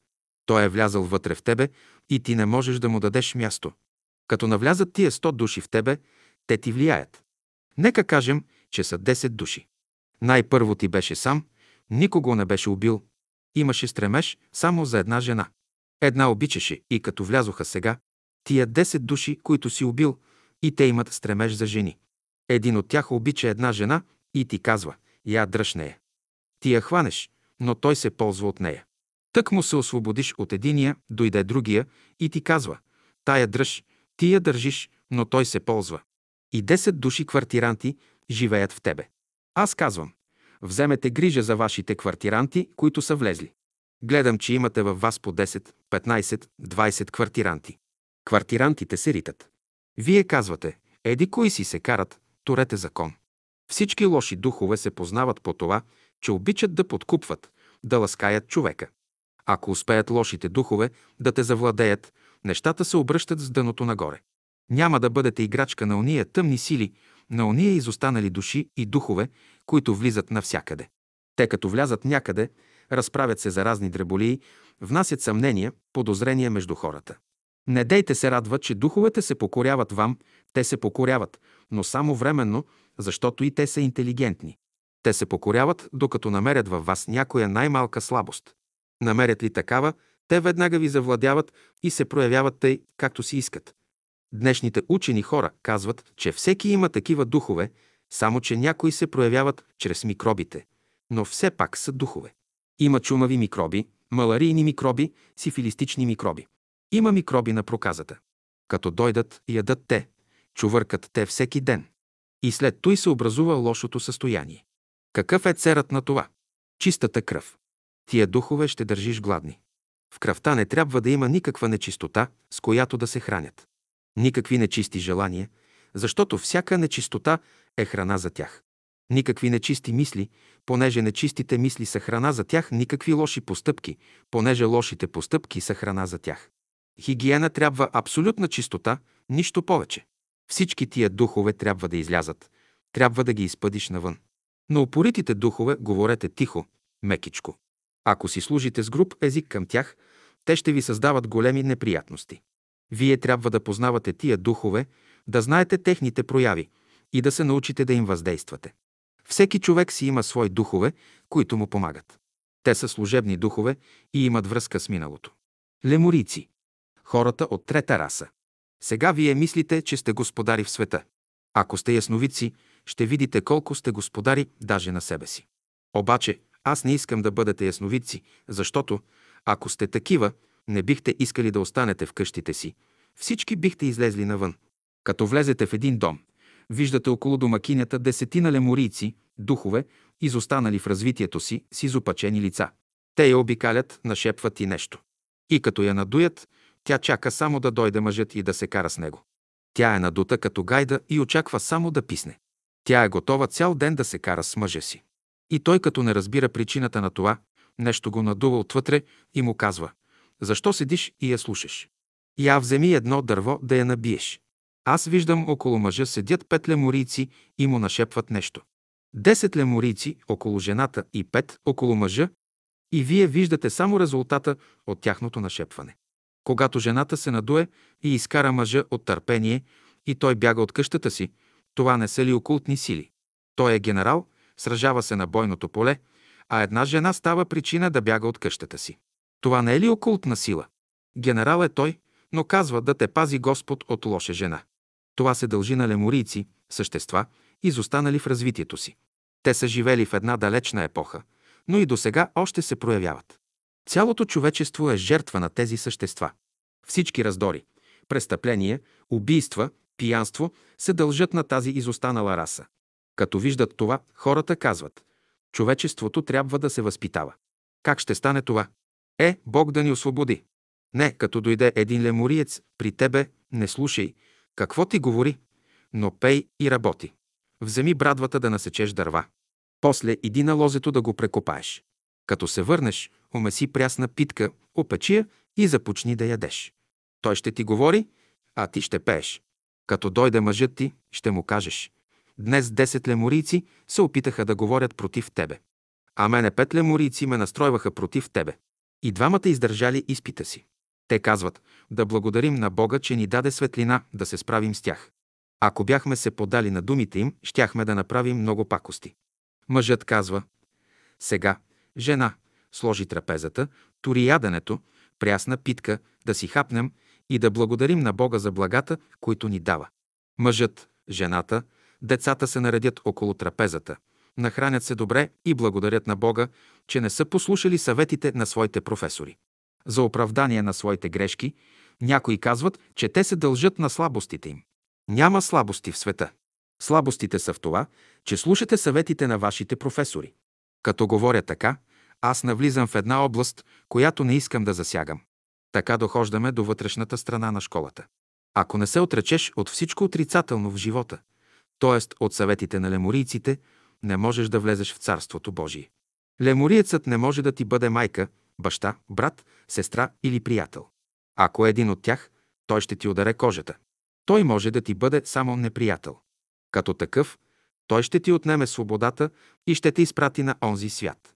Като четете оплакванията на псалмопевеца, знайте, че и той се оплаква от леморийците, които го мъчат и преследват. Казваш, че човек има пороци. Не, това е лошото влияние на леморийците. Те са черни духове. Лошото и опасното не е в черния цвят, но в тяхната мисъл. Леморийците са стигнали до известно развитие, но сърцето им не е обработено. Така се създал черният цвят от тях, причина за грехопадението. Когато човешкият ум се изопачил, тогава се явили нощта и тъмнината. Тогава се създава черната раса, чрез която човечеството е дошло до най-голямото падение. Човек постепенно се повдига, но не се е освободил напълно от черния цвят. Някога казва «Имам черни мисли и черни чувства. Те са остатък от леморийската раса. Аз ви навеждам на тези мисли, за да си помогнете чрез тях да дойдете до философията на самоотричането. Как ще се убедим в съществуването на леморийците? Колкото и да ви говоря, както и да ви ги описвам, няма да повярвате. Трябва да ви отворя очите, вие сами да ги видите. Някои се мъчат да ги описват, но тяхното описание не е вярно. Вие можете да си представите, да кажете, че ги виждате, но пак сте далече от истината. Как да се справим с леморийците? От вас зависи. Ще живеете така, че да не ги привличате. Смисълта и чувствата си вие сами ги привличате, а после търсите някой отвън да ви освободи от тях. Те се привличат от човека, както пчелите от меда. Достатъчно е да капнете малко мед на дрехата си, за да ви накацат пчелите. Те са постоянно около вас. Има нещо, с което ги привличате. Как да се освободим от тях? Съблечете дрехата си, на която има мед. Тогава пчелите, т.е. леморийците, ще ви напуснат. Докато на дрехата ви има мед, който ги привлича, те всякога ще ви нападат. В София има ли леморийци? Има, разбира се, Те се срещат във всички градове и села. Дето има хора, там са и те. Ще ги срещнете по улиците на разходка, по театрите и концертите, в автомобили и файтони, в кафенета и бирарии. Дето стават кражби, убийства, престъпления, там непременно е намесен някой лемориец. Като убие някого, лемориецът застава пред него тих и спокоен, гледа жертвата си и се радва, че е победил. В това отношение той прилича на тигър. Друг лемориец има на бойното поле, убива някого, след това го произвеждат герой. В лицето на този лемориец не се чете нищо човешко. Всички хора са играчка на тези същества. Виждам, че салонът е пълен с леморийци, които минават и заминават. След всичко това, вие минавате за християни, за ученици, но вършите ред грешки и престъпления. Защо? Защото съзнанието ви не е будно, то не взема участие. Като свършат своята работа, леморийците се отдалечават. Те не са отговорни за това, което става. Днес ви говоря за леморийците, като първа раса на човечеството, която изостанала в развитието си. Продължава и до сега да прави пакости на хората. Друг път ще говоря за противоположната раса на леморийците, която е носителка на любовта и добродетелите. В който дом влезете сега, все ще намерите по няколко леморийци, които са в борба с хората. Когато борбата се усили, хората се обръщат към Бога.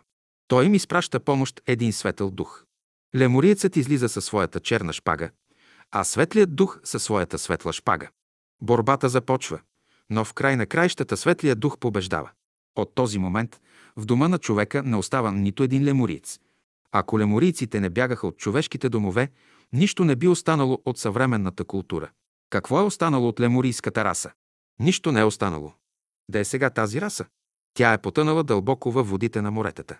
Някои от тях са успели да се спасят, но и сега още живеят между хората и продължават да им причиняват пакости. И друг път Бог ще съди леморийците, с други думи казано, на евангелски език, ще им се яви архангел Михаил, който ще се бие с змията. Змейовете, това са леморийците, пръснати по земята. Да оставим на страна леморийците. Ние минаваме от една реалност в друга, т.е. от черната раса към светлата, която ръководи човечеството. Възвишените същества идат да помагат на хората, да събудят в тях възвишени и благородни мисли и чувства. Вслушвайте се в техните съвети. Те ще ви изведат на светлия висок връх. Те са носители на великите Божии блага на земята.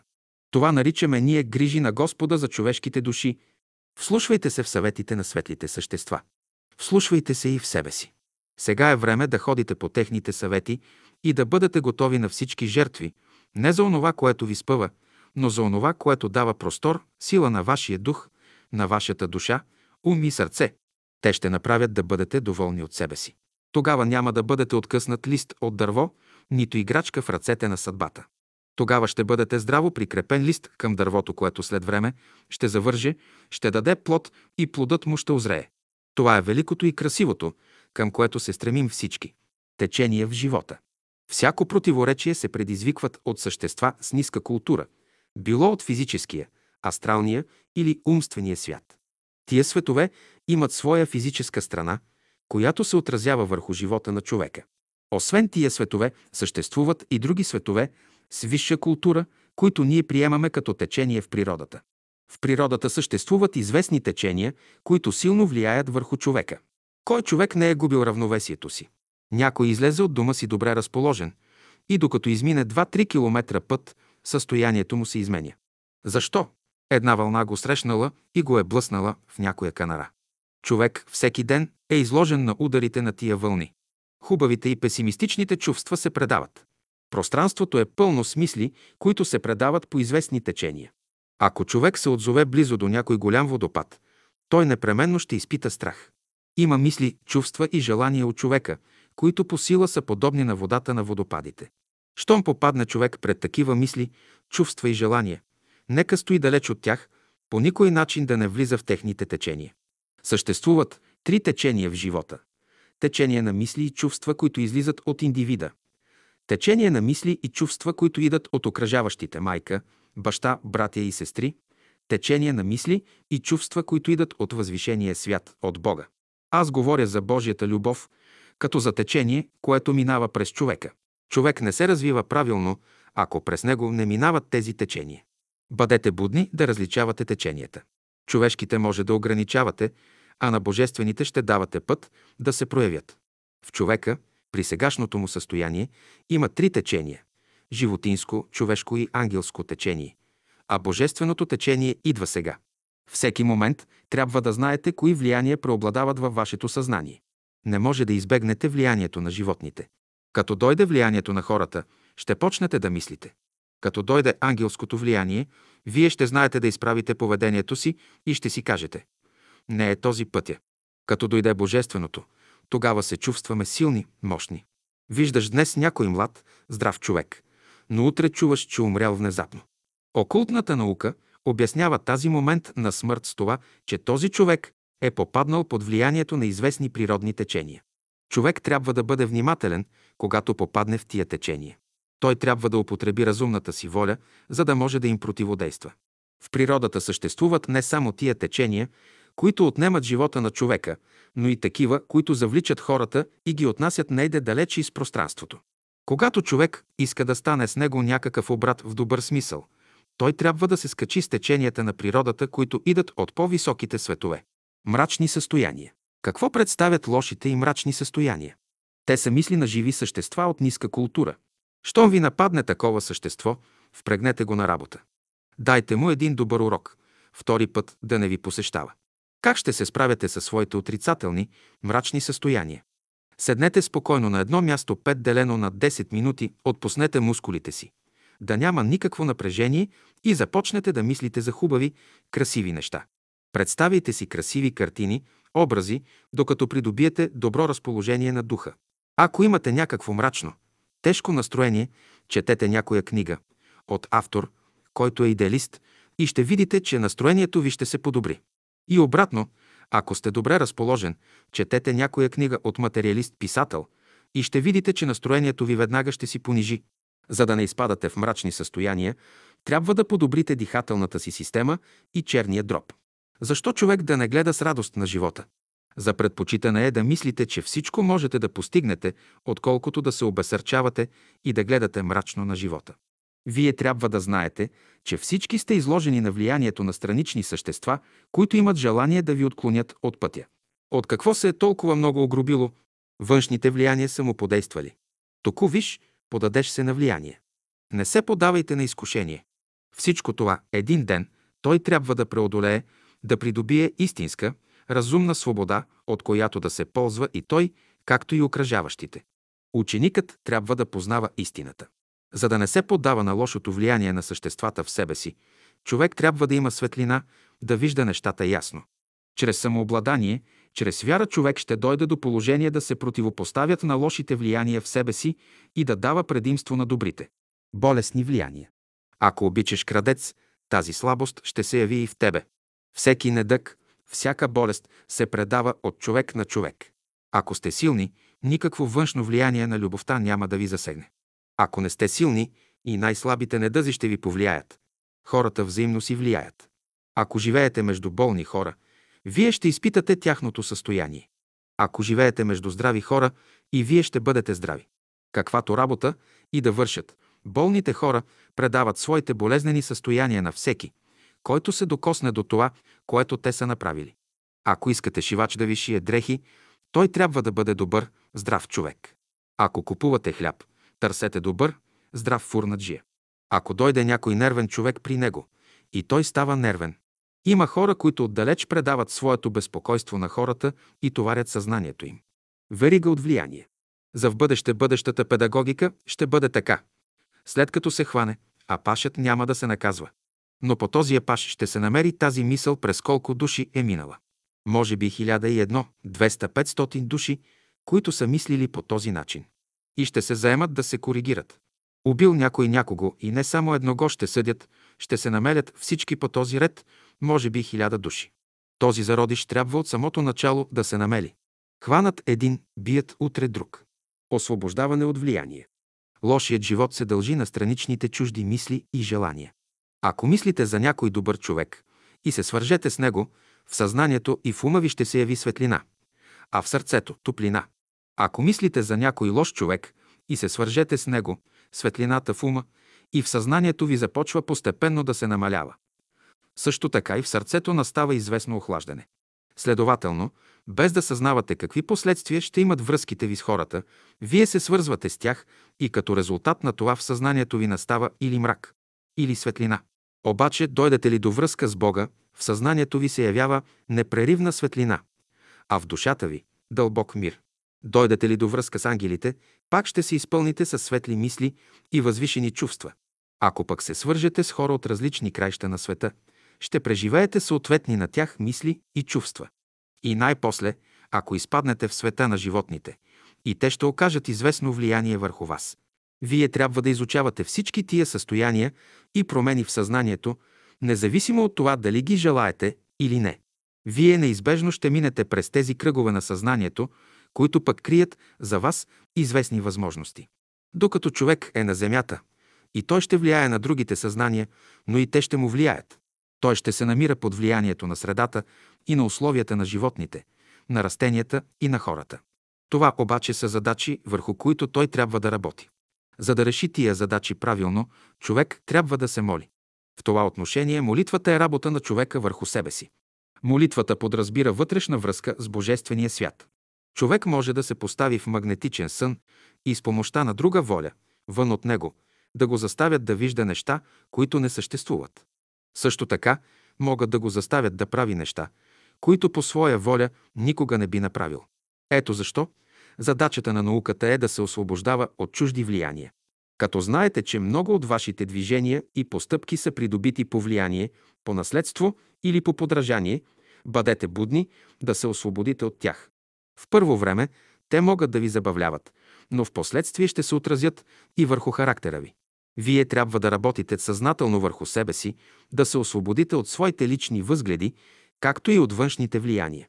Ние трябва да знаем всички причини, които ни въздействат външно, механически, за да може да се справим с по-дълбоките причини, които не зависят от нашето тяло, от физическото тяло, а от други тела, които човек има. Задачата на ученика е да се освободи от всички странични влияния в своя живот, насадени в него било по наследство, било от въздействието на окръжаващата среда. Той трябва да се освободи от чуждото в себе си и да остане само с онова, което първичната причина е вложила в него още при създаването му. Вие трябва да сте смели, решителни, да не се подавате на външни влияния. Вие трябва да учите, да различавате нещата, да знаете откъде идат. Човек не трябва да се поддава на чужди влияния и внушения, на хипнотични състояния. Чрез възпитанието и самовъзпитанието вие можете да си помагате да не се подавате на външни влияния или поне да ги разбирате и да знаете как да си въздействате. Не е ли чисто тялото, не е ли чиста кръвта? Човек всякога може да се подаде чужди влияния, желания останали още преди хиляди години. Човек трябва да пречисти съзнанието си, да се освободи от своите стари разбирания. Когато диша правилно, човек се освобождава от физически и психически болезнени състояния, постепенно хармонизира свой живот и се обновява. Придобие ли вътрешна хармония човек, никакви външни условия, никакви влияния не могат да го изкарат от пътя му. За да не се поддава на лошото влияние на съществата в себе си, човек трябва да има светлина, да вижда нещата ясно. Чрез само наблюдение, чрез вяра човек ще дойде до положение да се противопоставя на лошите влияния в себе си и да дава предимство на добрите. Работете съзнателно, да станете господари на своите органи, да не се подават на чужди влияния. Има нещо лошо, мътно в мене. Какво да правя да се освободя от него? Отправете ума си към Бога, да се свържете с Неговата мисъл, да придобиете повече светлина. Обърнете сърцето си към Бога, да приемете Неговата чиста топлина. Отправете волята си към Бога, да се свържете с Неговата силна, чиста воля. За да се предпазва от лошите влияния, човек трябва да спазва закона за хигиената, закона за психическата охрана. Вечер, когато си ляга, човек трябва да се огради добре. Къщата си, леглото си, тялото си, както и всички удове на организма си. Това са правили хората и от най-старите времена, било с молитви, било с песни. Днес вие си лягате и казвате формулата «Няма любов като Божията любов». Само Божията любов е любов. Ако любовта е в човека, той е разрешил всички въпроси.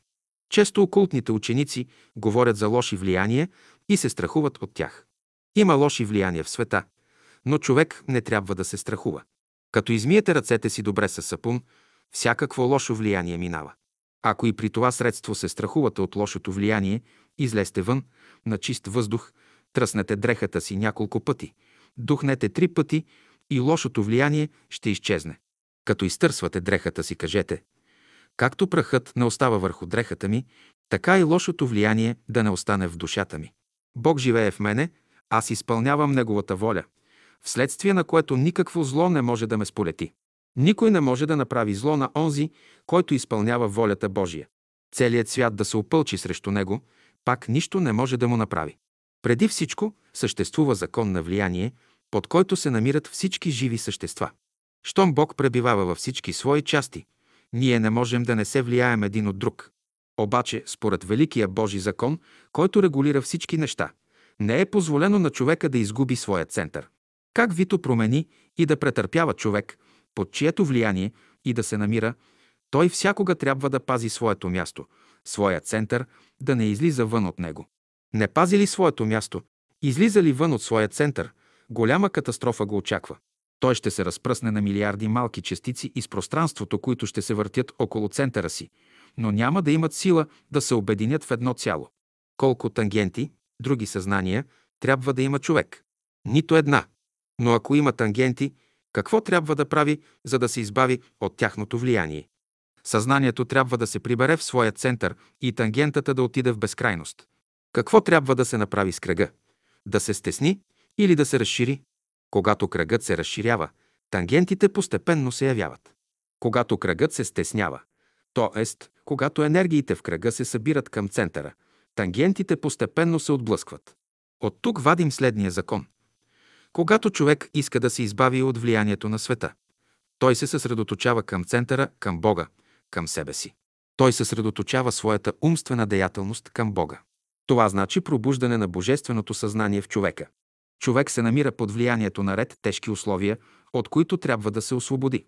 Мислите и чувствата на хората, общественият строй, моралът, както и ред още условия влияят на човека и го ограничават. Който иска да не се намира под ничие влияние, нека се изолира да живее отделно от хората. Тогава нито те ще му влияят, нито той ще им влияе. Иначе, докато човек живее между хората, той винаги ще се влияе от тях, пък и той сам ще им влияе. Свърши се старата епоха, сега иде новата, симфонията на живота. Учителят свири. Разумността, която иде, носи красивото в света. Това, което днес свирих, ще се разнесе из целия свят и ще засегне всички. Никой не може да се освободи от влиянието на тая песен. Това са тонове, на които не можете да се противите. Те са като светлината и топлината, които ще разтопят снеговете и ледовете. Неграмотевиците на боговете ще оправят света.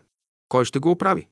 Божествената мисъл, която минава през нашите умове, Божествената любов, която минава през нашите сърца и Божествената сила, която минава през нашите души, те ще оправят света. Бог чрез нас ще оправи света. Човек няма от какво да се бои. За желанията има сито, което пресява. Желанията, които са били в друго сърце, те не могат да минат през това място, през това сито. Само новите желания могат да минават през това сито. Един добър човек, като се движи, като живее между лоши хора, като се движи това сито в неговото сърце, техните лоши желания не могат да попаднат в сърцето му. Тези лоши течения не могат да попаднат в сърцето му. Има един филтър, който пречиства. Опасността е, когато това сито престане да се върти, тогава всичката кал може да влезе в сърцето му. И тогава се явяват много неприятности в живота. Не разваляй божествената инсталация в тебе. Колкото по-бързо се движи твое, то сито на сърцето, твоето сито на ума и твоето сито на волята ти, толкова по-добре. Изучавайте инсталациите си. И щом някой път се развали някой от тях, ще вземеш мерки. Що е молитва? Инсталацията се е развалила и ти ще искаш да дойдат тези инженерите да направят поправката. Това е молитвата. Ако се обърнете към Бога с искрена молитва, пълна със смирение, каквато помощ попросите от Него, ще ви се даде. Формула Господи на любовта, Боже на светлината, разпръсни всички нечисти влияния около мен. Казва се три пъти добри влияния.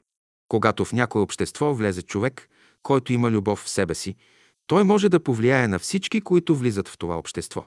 Те чувстват трептенията на неговата душа и започват да проявяват своята любов. Ето защо всички хора търсят човек, който да проявява любов, а не знание. Знанието ползва човека до толкова, доколкото любовта е проникнала в него. Скачени съдове. Като изучавате физиката, вие дохождате до закона за скачените съдове, за които знаете, че течността в тях се намира на еднаква височина, независимо от техните големини и форми. Този закон съществува и между хората. Всички хора, които мислят, чувстват и постъпват по един и същ начин, са скачени съдове. Всички хора, които имат еднакви убеждения, са скачени съдове. Всички обикновени хора представят система от скачени съдове. Талантливите представят друга система. Гениалните – трета. Изобщо, хората представят системи от скачени съдове в зависимост от нивото на своя умствен, сърдечен и волев живот. Не е безразлично за човека в коя система скачени съдове трябва да влезе. Ако иска да стане гениален, човек трябва мислено да си създаде форма на гениален и така да влезе в системата на гениалните. Като се свърже с тях, той ще възприеме техния импулс и ще започне да работи усилено.